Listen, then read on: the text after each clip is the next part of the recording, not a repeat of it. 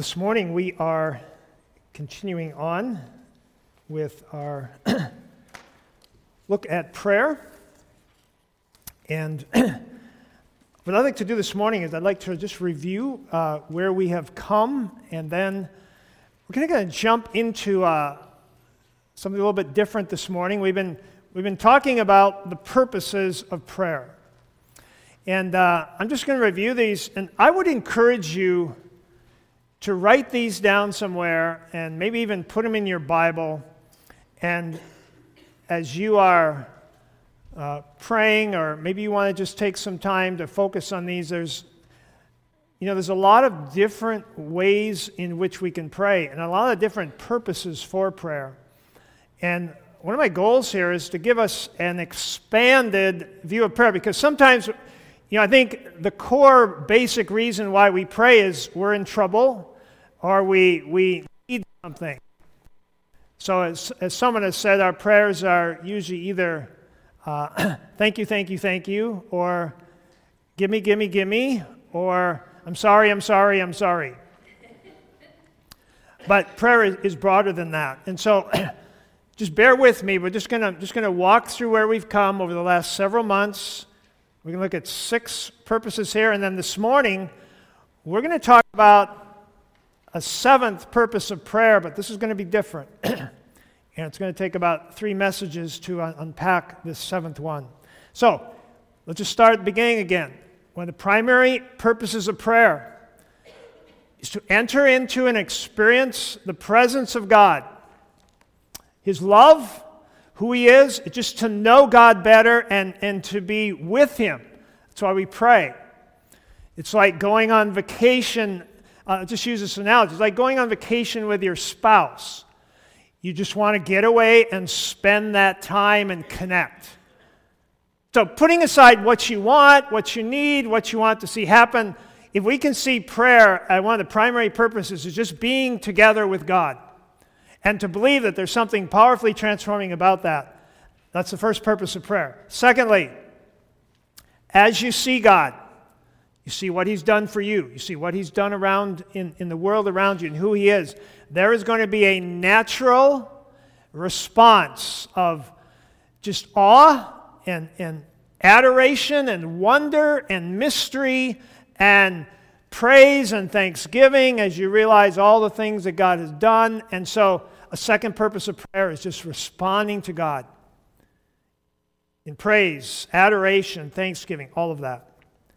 Thirdly, one of the most significant things that we all need to happen in our lives is the surrendering of our agenda. I, am going to say there's not a soul in this room. If I said, you know, you kind of had this plan for your life, if I were to ask you how many of you have had your plan perfectly fulfilled, nobody in this room is going to raise their hand.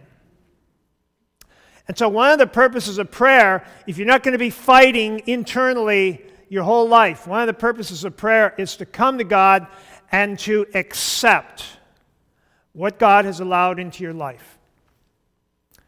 It's a, kind of a yielding of, of your agenda to God's agenda. So maybe you're having to live with something in your life that was not a part of your plan.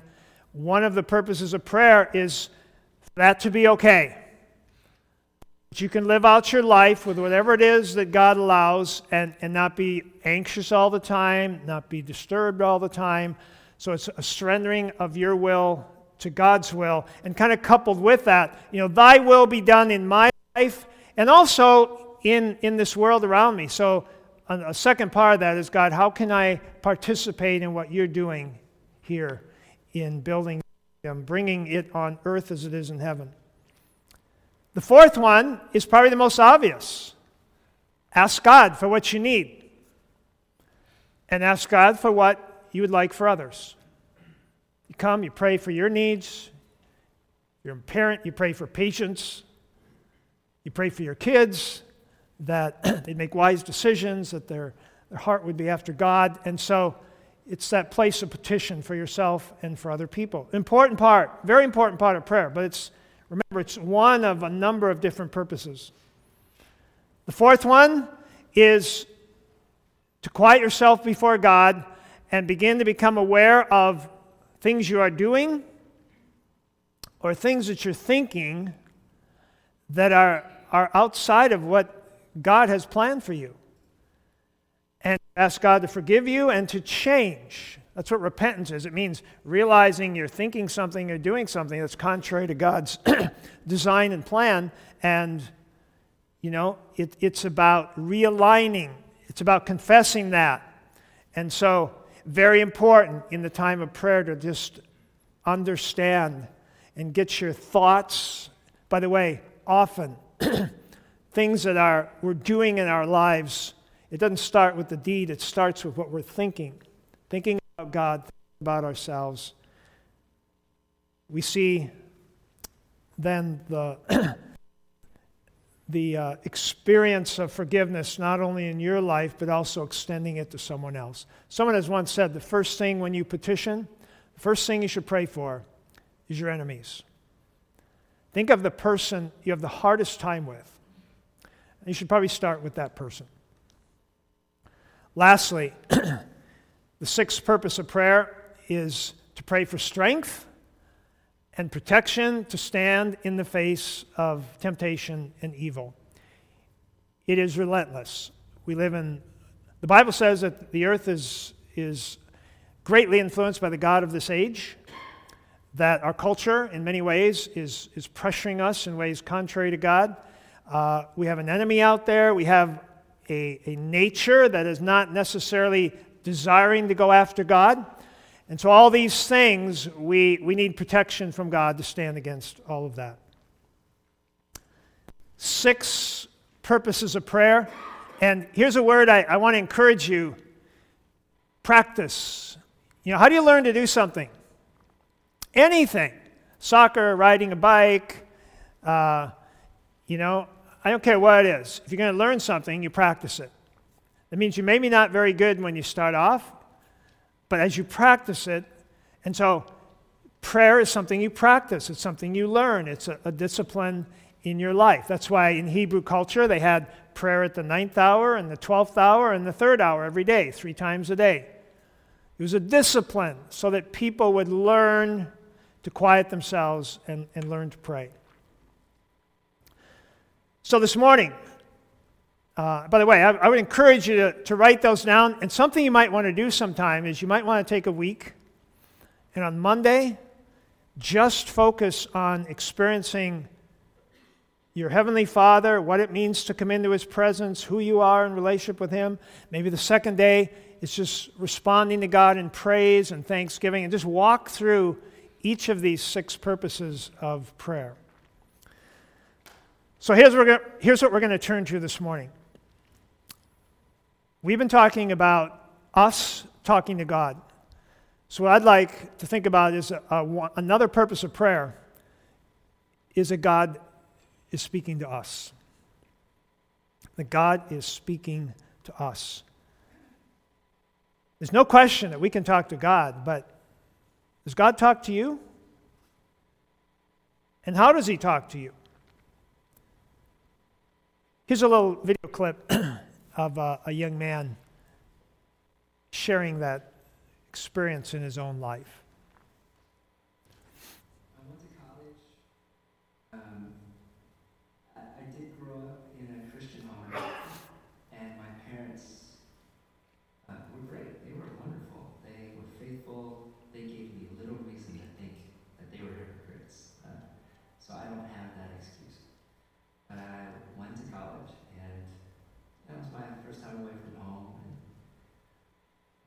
Months short, I ended up joining a fraternity house, and um, it was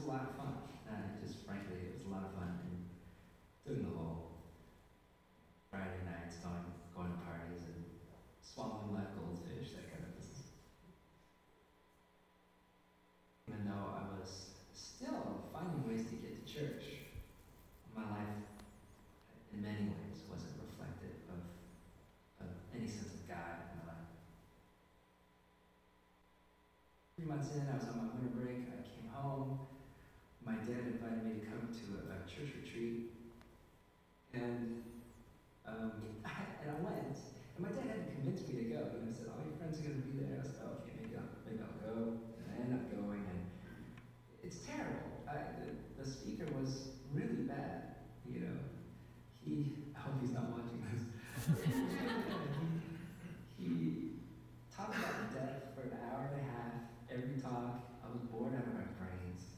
There wasn't anything intellectually or that was feeding me or had a sense of truth in it.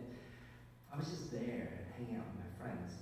But um, on the last night, uh, when we were, the whole group was going into a time of prayer, and the pastor was going around praying for each person, and um, I was doing my best to avoid him. So he would come to one corner, and I'd slip away to another corner, and he would come to that corner, and I would slip away to another. I was doing my best to avoid any kind of prayer. Um, so I ended up in the middle of a room, and for some reason the pastor left me alone.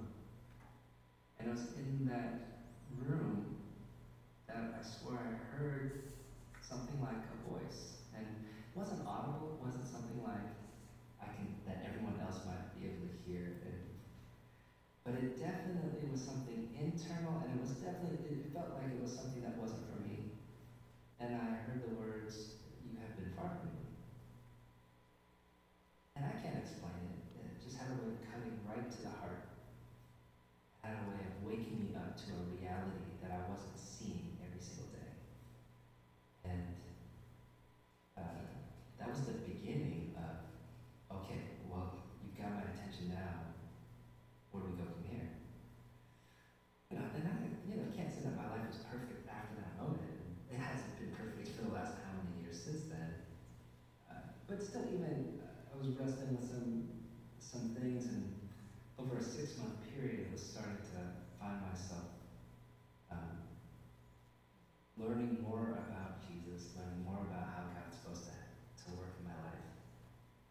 At some point, it's usually some sort of experience that helps us actually go, okay, I thought it made sense in my head, but now I'm going to actually let my life reflect this new belief. I think it was a, an old comedian from a whi- while ago that said that when we talk to God, that's considered prayer, but when God talks to us, that's considered crazy. You know, and so I feel a little bit we're talking about it, but at the same time, it's those kinds of experiences that where heaven intersects earth, where something more supernatural breaks through the natural, that gives us a glimpse that God might be around. Hmm. I think there is there is a world out there that we don't see. And I do believe God is constantly trying to get our attention. He just tends to speak more in whispers and mysteries. Doesn't overwhelm us. So that we can find him and possibly follow him.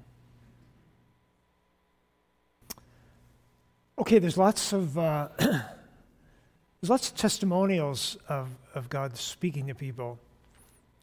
You know, I chose that one because I think a lot of us here in this room, though we might say, you know, God, in any, I don't feel like God regularly is talking to me, but you know, there was a time, there was a place where I I sensed something kind of supernatural outside of myself where God really spoke to me. It's easy to hear stories of God speaking to people and, and begin to compare yourself and, and actually get discouraged and to begin to say, well, why doesn't God, you know, why doesn't God speak to me like that person up there? You, you hear a, a story and, and you go, wow, I've, I've never had an experience like that. And it can be discouraging. You can feel like kind of like God's leaving you on the, the outside. Dallas Willard, who wrote uh, Hearing, Hearing God's Voice, tells of a, a story of his, his grandmother who everybody just admired as this godly woman. She'd been so faithful to God and a prayer person all of her life.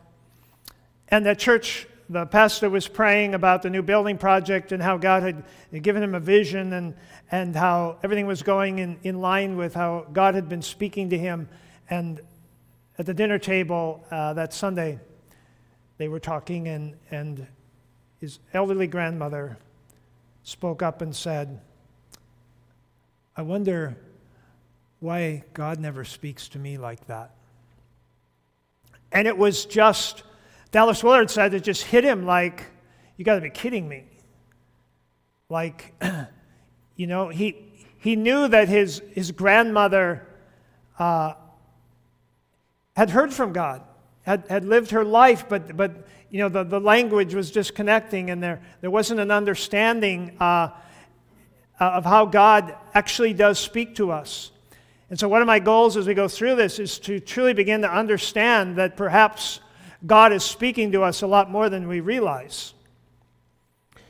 And, and what all of that looks like. It's going to take three messages to cover this. And, you know, if God does speak to us, we're going to talk about that this morning. Does God speak to us? And then, if He does, we're going to talk about how God speaks to us in the coming messages. You may not agree with everything that I say, and that's fine. Uh, I don't pretend to have the final word on this, but I just I, I would ask that you just have an open heart to what and how God might be wanting to speak to you. You know, I think we I think we all have probably experienced what we would call the presence of God. The presence of God, those times when you just kind of sense God's presence in a powerful way. Uh, a couple verses, one in Acts. And do we see here, he says, Repent then and turn to God so your sins may be wiped out, that time of refreshing may come from the Lord, and that he may send the Christ who has been appointed for you, even Jesus so here we see this that Jesus is being sent to us. In Revelation 21, we see God's ultimate goal. Now I heard a loud voice from the throne saying, Now the dwelling of God is with men, and he will live with them, and they will be his people. And God himself will be with them and be their God. We know that God has sent us the Holy Spirit to live with us, to dwell in us when we place our faith in Christ. When we ask the Lord to come into our life, what comes into our life is the Holy Spirit. But on this day, it's not going to be just the Holy Spirit. We are going to experience fully the presence of our Father. We are going to see face to face the person of Jesus Christ. And we see here that God's ultimate goal is to be with us. And so as you live out your life, God is pursuing a relationship with you. He wants to be with you, He wants to have a, a, a daily walk and relationship with all of those that He has created and with His people. You know, we experience God's presence when we pray, often in, in worship we might, you know, we might experience that. And, and it's very powerful. You know, D.L. Moody was a, a guy that God greatly used. And I mentioned last week that over a million people, they say, came to Christ through Moody's ministry. And, that was, you know, you didn't go on YouTube and, and listen to Moody's sermons. That was all face to face hearing from him. And, and Moody writes this he says, I cannot describe it, and I seldom refer to it. It is almost too sacred of an experience to name. I can only say that God revealed himself to me, and I had such an experience of his love that I had to ask him to hold back his hand. I went to preaching again after that. The sermons were not different. I did not present any new truths, and yet hundreds were converted. I would not now be placed back where I was before that blessed experience. If you should give me all the world, it would be as small as dust in the balance. So here is an encounter that Moody had, and he, he didn't even hear the voice of God. He just experienced the presence of God and the love of God in such a profound way. And he writes, it transformed his ministry. It was interesting, a, a gentleman by. Uh, a gentleman by the name of Dr. R.W. Dale. I was reading this this week. He spent several days with, with Moody just to consider why Moody was so effective. And, you know, it's interesting when, when he got done, this was his assessment. Um, he said he was a man of very ordinary appearance, unordained by any ecclesiastical group, quite uncultured and uneducated, even uncouth and crude to many. There was nothing in who he was as a person that could explain what was happening through his ministry. That was his conclusion in observing Moody's life. Experience of, of God is a profound thing. There's also God acting circumstantially in our lives. And uh, Isaiah 64 4, it says, Since ancient times no one has heard, no ear has perceived, no eye has seen any God besides you who does what? Who acts on behalf of those who wait for him. So, something happens when we see God acting and we've been praying and, and we see God acting. There's, there's something we begin to believe about God, and and also, conversely, when we're praying to God and He's not acting,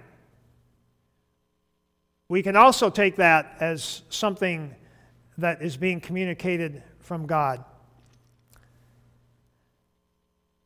But beyond God's presence and beyond God acting circumstantially, this, this, this morning I want us to think does God speak to us? Beyond just sensing His presence or circumstantially, does, does God really speak to us? Now, there's kind of two views on this.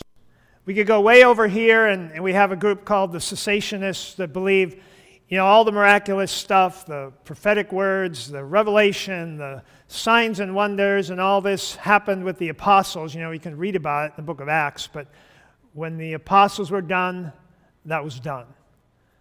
It's not something that we should expect today. That's not something we should look for today. You know what God has given us? He's given us His Word. And we don't need any, if, if you need to know, if you need to hear from God, go read it here in the Word, okay? That would be this point of view way, way over on this side. And then, and then on the other side, we have, for lack of a better word, kind of the continue, you know, those who believe in, in a, a continued manifestation of all the ways that God, you know, dreams and visions and signs and wonders and tongues and prophetic words and words of knowledge, and that God is still speaking today uh, to his people in, in ways beyond just what we might read in the scripture. And so you have, you have this side over here. Yeah, I'm guessing in this room that everybody is going to fall somewhere, you know, on this continuum in between one of those two extremes. So, this morning, uh, we're going to talk about how God, you know, does God speak, and, and in these coming days, we're going to talk about how He might do that. You may say, well, this sounds like maybe a controversial subject. well, maybe it is. But I think it's pretty important.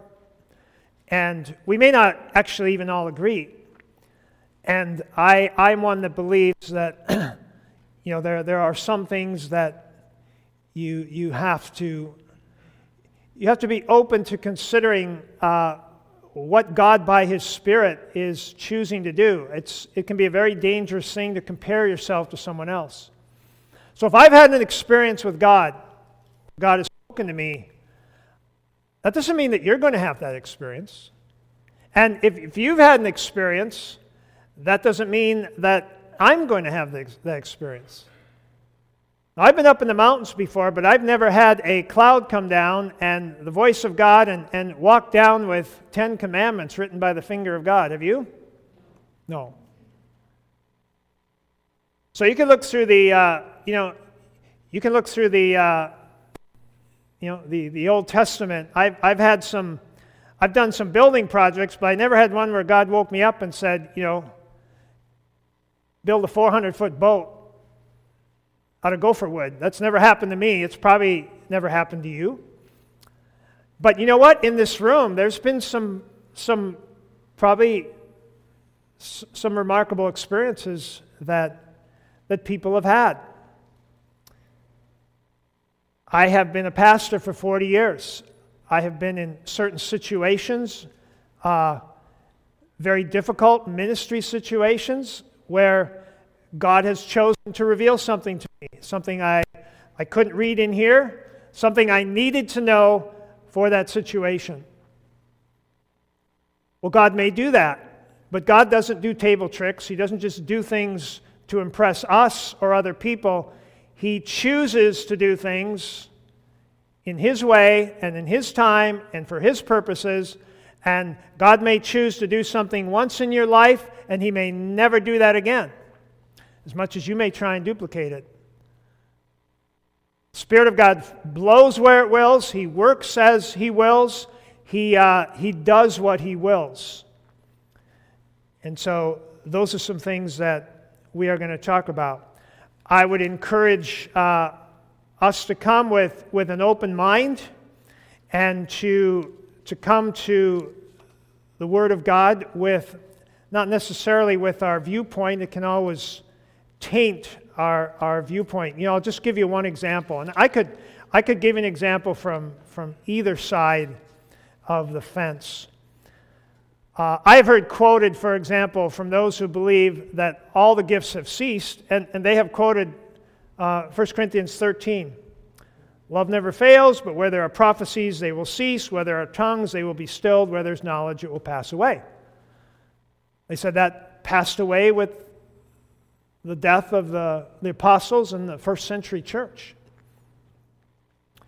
I mean, that is not what that passage is saying. and so we come with our preconceived ideas. You know, the text says that for now we know in part and we prophesy in part, but when perfection comes, then the imperfect disappears. So, what is perfection? Is perfection when the, all the apostles died? Absolutely not. The text says, Now we see through a mirror, but then we shall see face to face. What's he talking about? He's saying, until we meet Jesus face to face, these are things that God has used to speak to his people. Prophetic words and, and, and knowledge and these kinds of things. But one day those things will cease because we don't need prophetic words when we're standing face to face with Jesus. So we need to be true to the text. We need to come to the Bible and, and, and see what God is doing and observe how God is speaking and how he speaks to his people. This morning, as we, uh, I, I want to say this very clearly. And uh, God speaks to his people. God speaks to his people. John 14, 22, it says, Then Judas, Judas Iscariot, said, But Lord, why do you intend to show yourself to us and not to the world? Jesus replied, If anyone loves me, he will obey my teaching. My Father will love him, and we will come to him and make our home with him. So God is coming to make his home in you. Okay? God is coming to make his home in you. What if someone walked into your house and never spoke to you? Wouldn't that seem a little weird? So I'm going to invite Christ into my life, but he's not going to speak to me. Now you can say, well, he has. He's, he's wrote it, he wrote it down here. So I, I got married 40 years ago.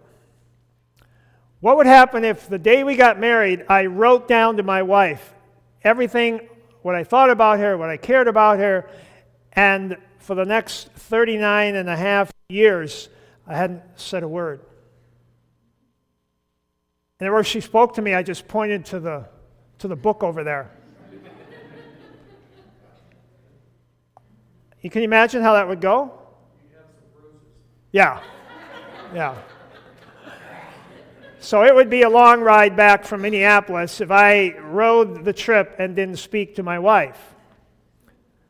Um, this, this is a quote that I, I just really resonate with. It is simply beyond belief that two persons so intimately related, as indicated in Jesus' uh, words to his disciples, that they would not speak explicitly to one another. The Spirit who inhabits us is not mute, not restricting himself to an occasional nudge, a hot flash, or a brilliant image, or a good case of the goosebumps. We have a God who wants to speak to us. We have a God who will speak to us day to day, who walks with us and talks with us, and he tells me I am his own. Remember that song? He walks with me and he talks with me, and he tells me I am his own. And if, if you're not experiencing that, you're missing what God has for you. Now, now, how does God do that? How does God speak to us? How is He wanting to speak to us? That's is, that is what we will examine in, in the days ahead. Let me just conclude here with, with three ways that I think are not healthy ways to envision how God speaks. The first one is what I would call minute to minute. I, I have known someone who, uh, I got to know someone who lived this way. And this person was sharing me, they said, you know what? In, in the last year, I haven't, I haven't had a personal thought of my own. Every thought coming into my brain is from God. I get up in the morning, God tells me what color socks to put on, He tells me what to wear. I get out, He tells me where to go, what to say, what to do. God directs every moment of every day in my life. Not, not a healthy I, don't, I do not believe not a healthy at all way to view how, how God works. Because in that case, you're assuming that everything comes into your mind is from God. I think that's kind of a dangerous thought. Everything that comes into my mind isn't necessarily from God. It, it puts a person in this sense of spirituality that God is directing every moment of every day and, and basically taking over their life. So that's like me following my children around as they get older and just moment by moment saying, okay, now do this, now do this, okay, now go do this. Now, that's not what we do with our children. And so God is wanting us to mature in Him, and I believe that He is wanting us to learn to, to think and to act and to make decisions. And so we, we see here that you know, God is wanting us to develop and learn to make wise choices.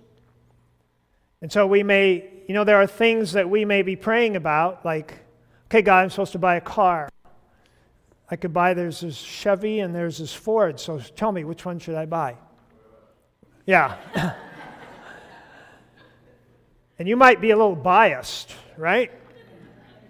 Might just come into the picture. And so, you know, it's like, which one? Well, maybe it's like when you take your kids in and they're going, Should I have chocolate ice cream or vanilla? And what do you say? Why don't you buy the one you like? Maybe God's just saying, why don't you get the one, if, you, if you'd like a Ford, why don't you buy the Ford? If you'd like a Chevy, why don't you buy the Chevy?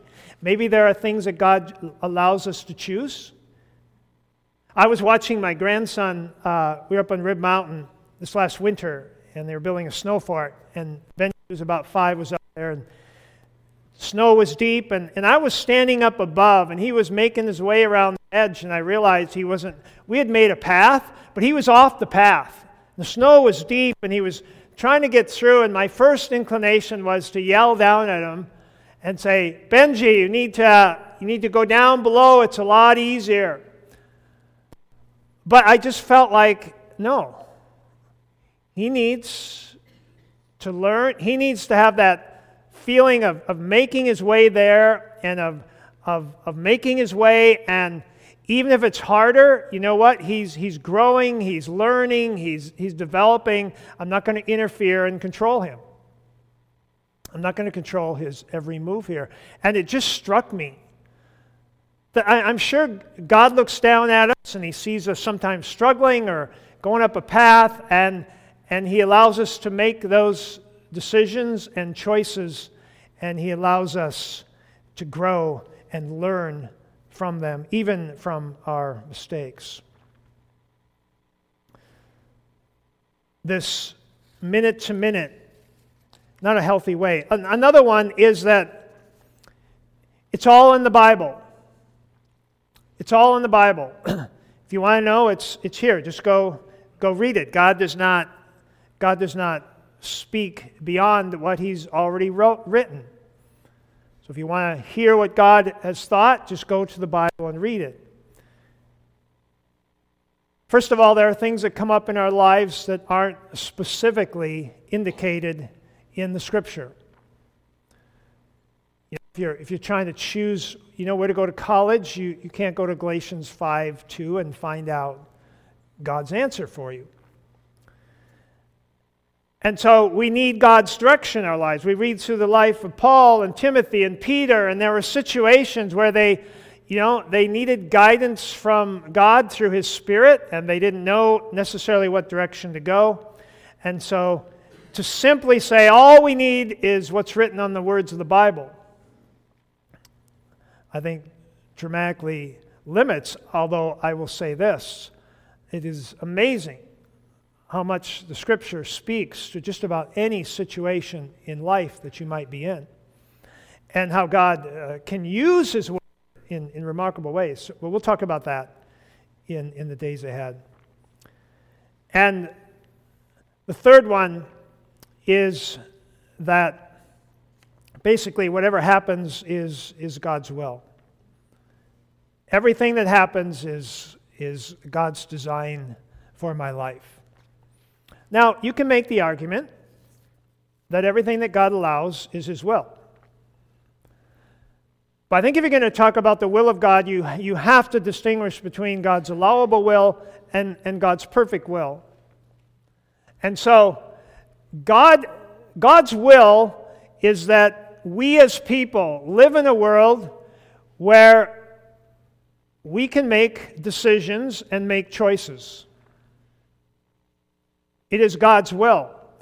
And so I can choose to, to reach down for a, uh, a cup of coffee in, in my car, and in so doing, you know, accidentally swerve over and snuff out the life of an 18 year old graduate.